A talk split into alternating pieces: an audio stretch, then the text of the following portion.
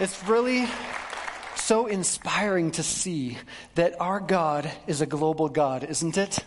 I mean, what we're going to do today is link what God is doing throughout the nations to right here in Prescott, Arizona. I'm the hometown boy, so I'm back, and uh, I'm proud to uh, and honored to be here sharing today. Unfortunately, my wife and daughter, Lorna and Kara, could not be here with me today. They're in the Philippines. For the last 20 years, we've been in, working in China, now living for five years in Thailand, and she just spoke at her home church in the Philippines uh, as of 12 hours ago. So, uh, unique setup for us today. But I am uh, so excited to be able to inspire and encourage you, hopefully. Hopefully, the Holy Spirit speaks to my feeble words. And for the last couple weeks, Pastor Scott has been talking about purpose, right? How, how has that been going? Good? All right. So, what are you going to do with your one wild and precious life? Basically, that can be summed up in those words. And so, as we think about these thoughts, thoughts on purpose and God's global story, his global plan, it brings us to today, Mission Sunday, April 22nd, 2018, or as we say in Thailand, it's the year 2551 this year. Uh, we go from the birth of Buddha. But our theme today, a little tidbit there, I throw, throw out some freebies every once in a while. Today, we're, our theme is awakening the missionary in everyone. And uh, let me allow, allow me to just state clearly that not every one of us are going to be called to uproot our families, perhaps move to Abu Dhabi or Timbuktu. Well, maybe some of us will. And buy this one way ticket, move to a distant land to speak in a foreign language and minister to an alien culture. There's unique callings in the body of Christ, right? But today I want you to experience the missionary heart. I want you to grasp the, the reality that God is calling us to join him wherever he is. So, whether you're called to Prescott or Phuket or Pemba, if you're going to stay here in America or go to Austria or Afghanistan, his heart beckons you to partake in his global narrative. Amen? Inclusive of Prescott and the nations. Every Christian here is either a missionary or an impostor. That was said by Charles Spurgeon in 1873. He challenged his listeners to listen to God's global plan. Let's look at his words. I want to give you the context for what he said. 1873. He said, Once more, he who really has this high estimate of Jesus will think much of him, and as the thoughts are sure to run over at the mouth, he will talk much of him. Do we talk so? If Jesus is precious to you, you will not be able to keep the good news to yourself. You will be whispering it in your child's ear. You will be telling it to your husband. You will be earnestly imparting it to your friends. Without the charms of eloquence, you will be more than eloquent. Your eyes, your heart will Speak as your eyes will flail as you talk of his sweet love. Every Christian here is either a missionary or an impostor. Remember, you are either trying to spread abroad the kingdom of Christ or else you do not love him at all. It cannot be that there's a high appreciation of Jesus and a totally silent tongue about him. Powerful words, aren't they? We have an infinitely majestic God who is deserving of global glory and praise from every part of the planet. Amen? And because of his death and his scandalous grace that was given to us through the death and resurrection of Jesus, we suddenly have this immeasurably urgent mandate. God sees fit to accomplish his kingdom purposes through who? Mere men and women. And who are they? Cracked jars of clay, broken vessels so we are this infinitesimally small part of this macro plan that God has, and yet we are such integral parts of his kingdom glorious plan. Isn't that incredible? How has he chosen to use weak and unassuming misfits like myself and the first row? I'm just joking. Matthew 28, 18 through 20 is home to the Great Commission. By a show of hands, by the way, who here has heard of the Great Commission? Uh, mo- most of it, half, maybe more than half. That's good. That's good. We're going to begin reading from verse 16. Matthew 28, verse 16 through 20. You could follow along on the screen and turn your Bible there. It said, Then the eleven disciples went to Galilee, to the mountain where Jesus had told them to go. Sorry, I'm reading ahead of you if you haven't turned there yet. And when they saw him, they worshiped him, but some doubted. Then Jesus came to them and said, All authority in heaven and on earth has been given to me. Therefore, go and make disciples of all nations, baptizing them in the name of the Father and the Son and the Holy Spirit, and teaching them to obey everything I have commanded you. And then a promise Surely I'm with you always, even to the very end of the age. Let me just tell you this the premise of our conversation today, this is what it is. Every citizen in God's kingdom is significant. Do you believe that? Every citizen in God's kingdom is significant. He, Christ has called and equipped every Christian here. We are sent ones who are called to live missionally wherever we go. Amen? But we have to be honest. Sometimes, don't you feel that we have this tendency to put certain people on a pedestal? You know, we sometimes have this tendency to aggrandize the pastor or the missionary as if they're super Christians or they're God's special forces. That, that's a reality sometimes. Perhaps uh, inside our brain, and we uh, just do that without saying it, but it, it happens. And I think there's a, a danger there because I realize, I hope you realize today that this notion could not be farther than the truth. That is the reality. This is what Jim Elliot, a missionary martyr to Ecuador, we're going to actually tell his story later. Missionaries are very human, folks, he said. Simply a bunch of nobodies trying to exalt a somebody. That's us. Amen?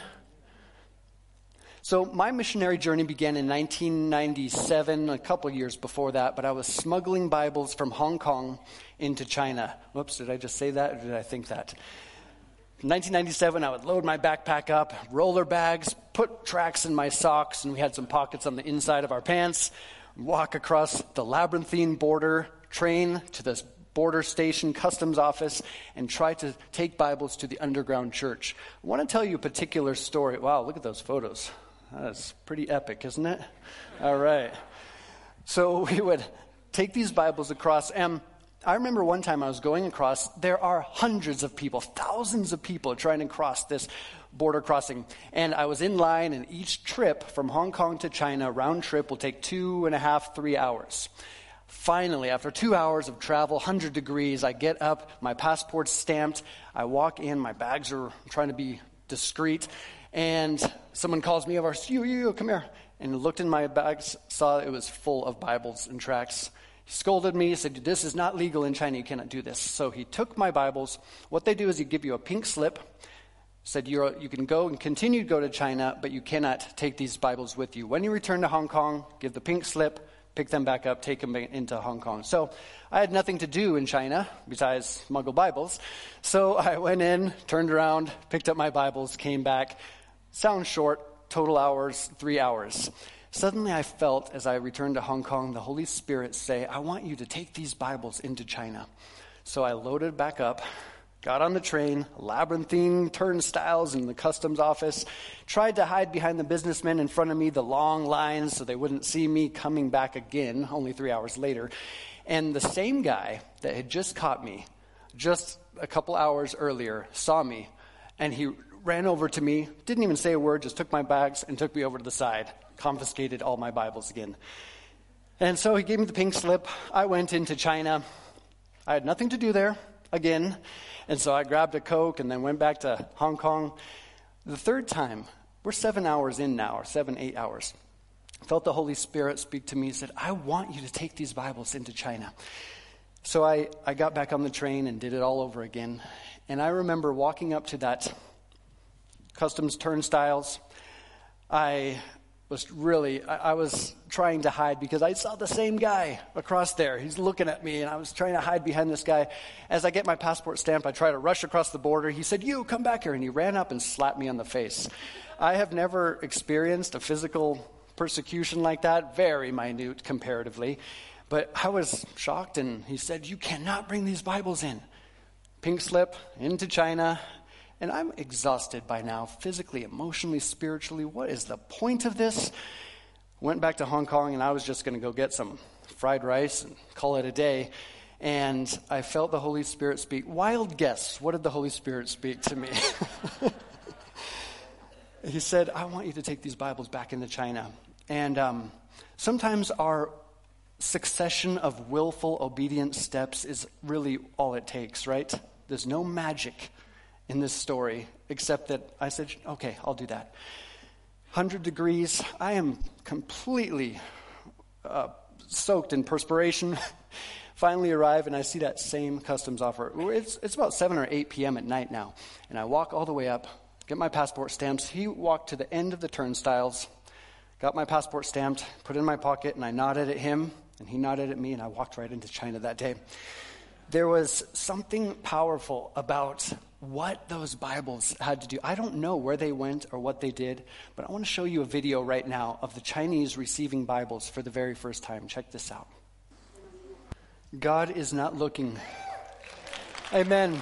I, I, I, don't even know if I'm able to continue after watching that video. It is so powerful. But you see, God is not looking for people of great faith, Hudson Taylor once said, but rather for individuals ready to follow him. That is us today. Some people, they look at this decision that I made to buy a one way plane ticket and move to China, and they inadvertently hail me as a hero, as if there's some magic in a plane ride. And this could not be farther than the truth. Every missionary here, I think, will tell you that same story that we are weak and unassuming misfits who simply said yes to God's commands. Are you willing to say yes today to the things that God is speaking into your heart? This is what Hudson Taylor said again All of God's giants have been weak men who did great things for God because they reckoned on his power and presence being with them. I want to speak candidly and say, I, expect that each one of us here desires and longs to see Prescott transformed by the power of the gospel. Am I in the right place here? All right. You, you hope to see your neighbors find that abundant life that Jesus promised. You want to see Prescott High School students experience the power of God. You want to see foster care children find families. You want to see Whiskey Row regulars set free from alcohol. You want to see young unwed mothers find a support system. You want to see drug addicted youth set free from that disease. And you want to see churches operate in unity and purpose. Is that true of us today? Yet, some of you here believe, or you may feel that God can't use you. Um, you failed too many times, perhaps, or, or you're too small of a part, small cog in the big picture of what's happening. I, I want to tell you today God does not overlook you. Every citizen in God's kingdom is significant. Even the tiniest pebbles, you toss it in a placid pond, and it creates these far reaching ripples that ripple on into eternity. This is what Jesus said in Acts 1 8. These were the last words that Jesus spoke to his disciples. Acts chapter 1, verse 8. He says this, But you will receive power and that's good for insignificant and weak and unassuming misfits, isn't it? You will receive power when the Holy Spirit comes on you. And you're going to be my witnesses in Jerusalem, in Judea, in Samaria, and end to the ends of the earth. And notice, I want to notice that Jesus uses the words, very important article, and, not or. So this takes place simultaneously.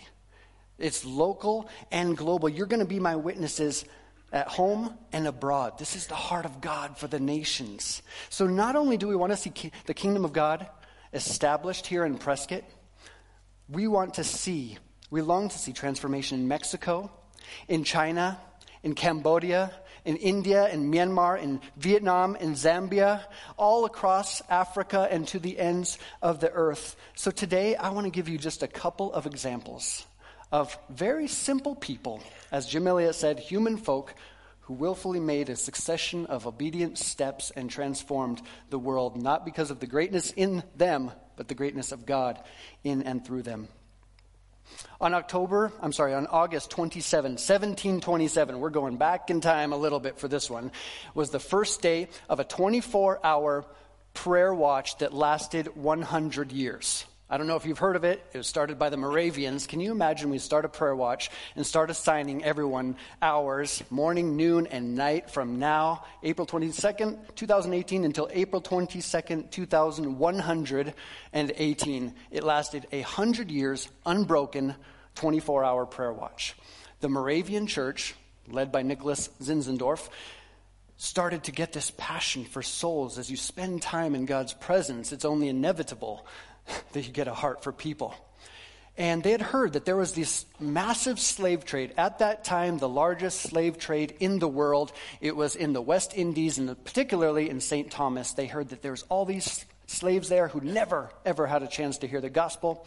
One particular man came and told them, The only way to reach my people is if because they're working morning, noon, and night, and they have no time to listen to you preach. You have to be willing to sell yourself into slavery. That's the only way to reach them.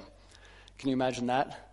So, two young men, compelled by love and against terrible odds, they gave themselves to be enslaved as missionaries to the people of, the, of St. Thomas an ocean blue and sapphire sky, they met on the line of the distant horizon as the ship was getting ready to set sail from Copenhagen all the way to St. Thomas.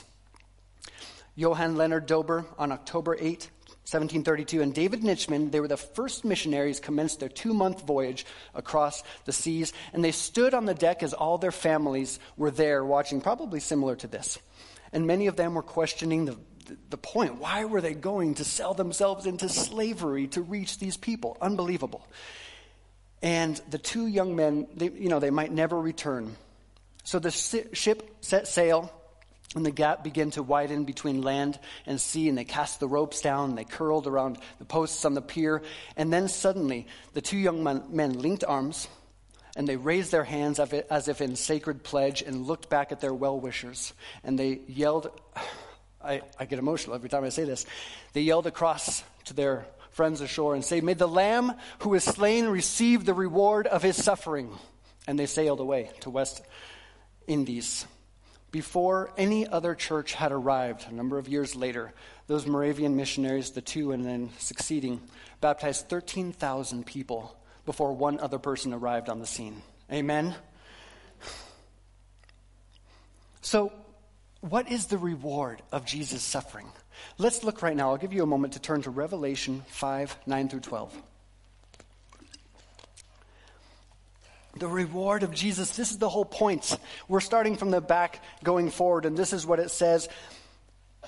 They sang a new song saying, You are blessed and worthy to take the scroll and open its seals because you were slain, and with your blood you purchased for God persons from every tribe and language and people and nation, and you've made them to be a kingdom of priests and serve our God, and they will reign in the earth. Then I looked and heard the voice of many angels, numbering thousands upon thousands, and 10,000 times 10,000.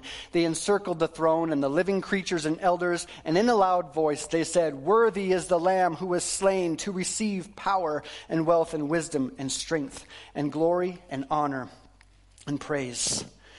The reward of Jesus' suffering is people. People from every nation, every tribe, and today, you know, time fails to tell of all these incredible stories of missionary sacrifice from Hudson Taylor, James O. Fraser, Amy Carmichael, Isobel Kuhn, Don Richardson, Bruce Olson, many others, but I want to very briefly share one more story. Many of you might have heard this before. Towards the end of 1955, there were five young missionary men. They came to be known later as the Ecuador Five. Have you ever heard of them? And Jim Elliot led uh, accompanied by his four other friends, sought to reach the Auca tribe with, with the gospel. They were a savage uh, tribe who were known for killing anyone in the area. They were very primitive, and so they would fly this yellow Piper airplane circling the settlements of the Auca people, and they did not want to walk straight into them. They would be speared to death. In fact, if you've seen the end of the spear, tip of the spear, end of the spear, I can't recall I think it's called The End of the Spear. And you can watch th- that story take place about Jim Elliot Nate Saint and their other friends. So they would circle the area, the settlements, and drop down this basket on a long line, giving gifts of all kinds to the locals to try to build some sort of repertoire and friendship with them so that later they could go in. And I'm obviously condensing the story, but they finally made contact with these people. Two men and one woman crept out of the jungle as they parked their plane on this beach called Palm Beach, as they came to be known. Not exactly a tropical paradise in the jungles of Ecuador. And they stood there. It was their first encounter with the Auca. No one had told the stories and lived among the Auca people. Following two days, they were so excited. They're radioing back on their yellow Piper airplane back to home base. We've made contact. We're going to message you at 4:35 this afternoon. We're getting ready to go with them right now. And the radio dropped. They never called back at 4:35. The bodies of Jim Elliot and Nate Saint and their three other friends were found speared to death laying face down in the Curaray River on January 8, 1956. That's not the end of the story, thank God.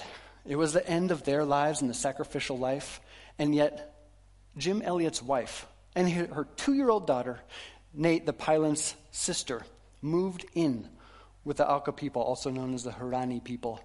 They, they lived with the very people who speared their husband and brother to death. Today, there are 40% Christians among the Huaorani people. God transformed their whole culture. God has rigged the world in such a way that victory and triumph only take place through risk. That's a reality of our world today. This is what C.T. Studd said Some wish to live within the sound of church or chapel bell. I want to run a rescue shop within a yard of hell. I'm going to skip the next slide, by the way, and I want to move to our homework today. We want to see God's global glory go from here to the nations, operate in Prescott. And I wanted to say, we have so many missionaries here today. I would encourage you to do a couple things before you leave and rush out of the service. Make a connection. In fact, can we go to that slide?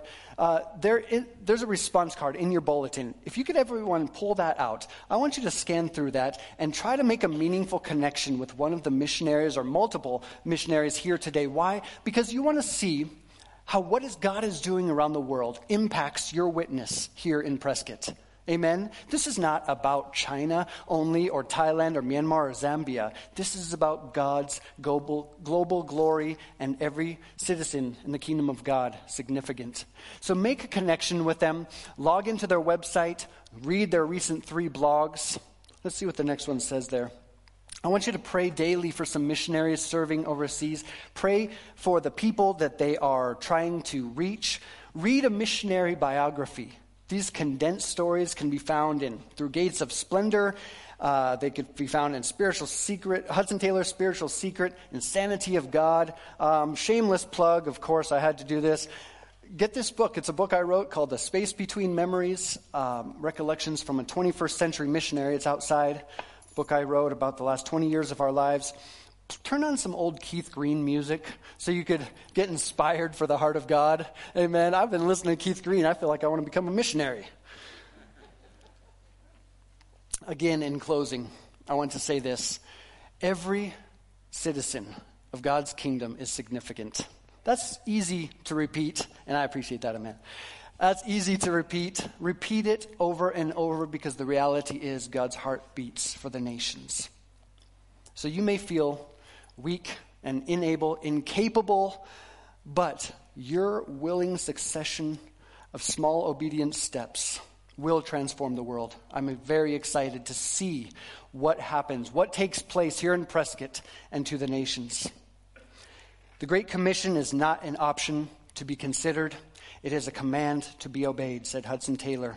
Very legendary missionary to China, although he would not say that. And let me tell you, there's no greater joy than seeing God work through your life to touch others and transform a city, a state, a nation.